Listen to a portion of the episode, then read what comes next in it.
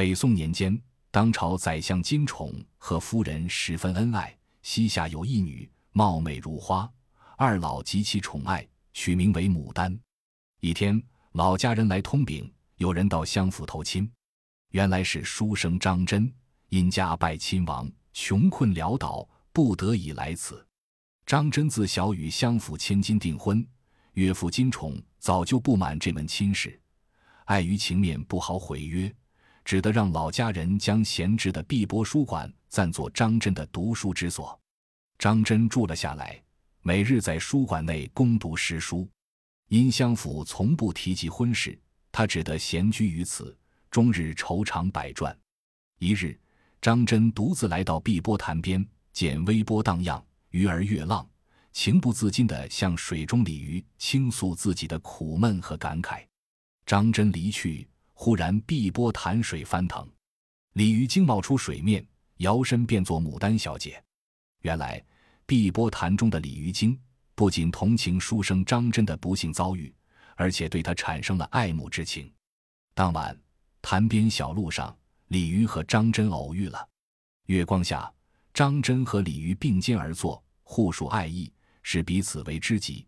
两人有着说不完的知心话。日月如梭。秋冬已过，不觉间春来元宵临。当夜，相府十分热闹，全府人都在花园赏月。牡丹小姐也在丫鬟的陪同下来到花园。与此同时，张真、李渔相约在碧波潭边见面。张真要在相会前为心上人摘些梅花。张真走进梅林，看到漫步赏月的牡丹，感到非常惊讶，上前深施一礼。牡丹小姐见面前书生，言语轻狂，忙喊家人打贼。金宠和夫人赶到，宰相闻听张真调戏女儿，不禁勃然大怒。李渔赴约稍迟一步，但花园内发生的一切俱被他看去。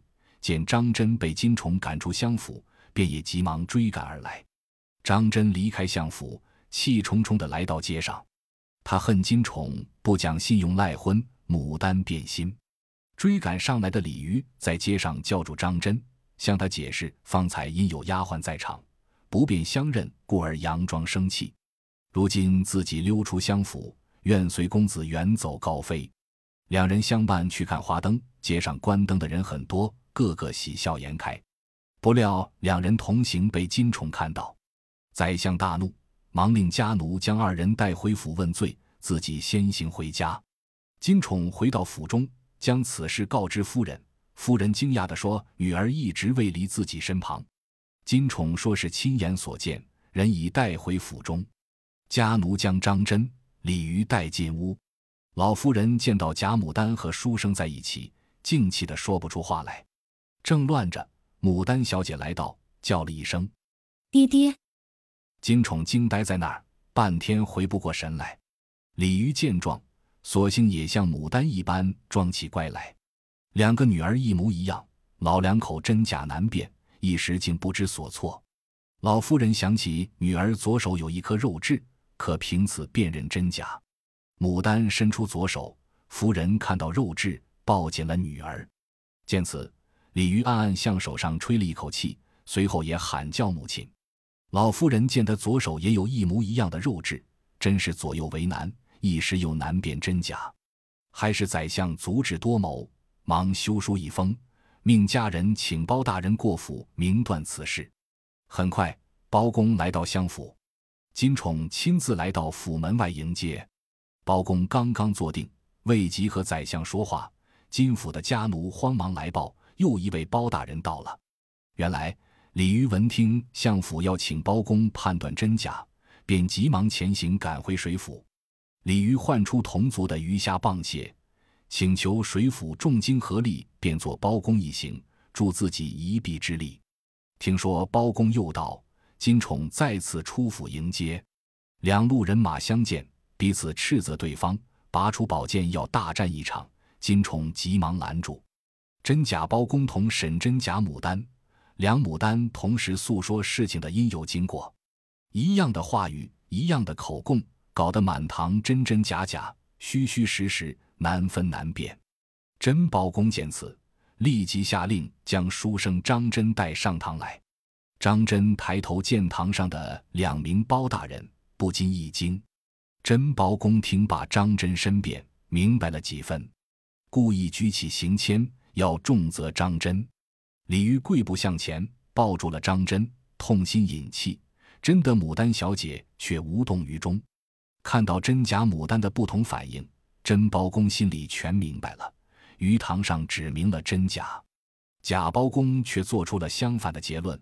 二人争执不休，假包公难分辨真假牡丹，便问张真。张真说：“学生与牡丹小姐情深意重，千恩百爱。今日我在堂上受责，哭即为真，不哭的为假。”真包公有感于李渔和张真的真情，不愿拆散一对好鸳鸯，落下袒护全门、为虎作伥的恶名，于是和贾包公相继离开相府。今宠见包公不理此案。又生一计，他将此事奏明了皇帝，欲请张天师到府中捉妖。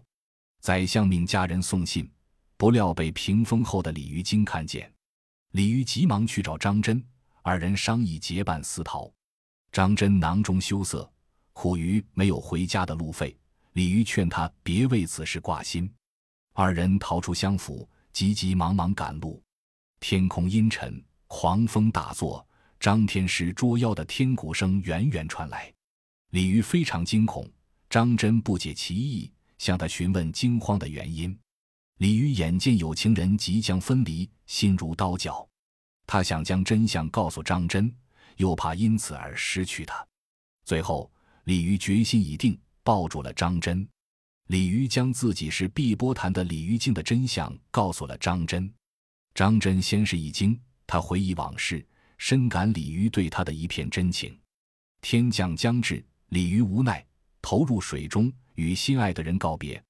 李渔又恐伤了张真，返回苦苦向天降哀求放过他们。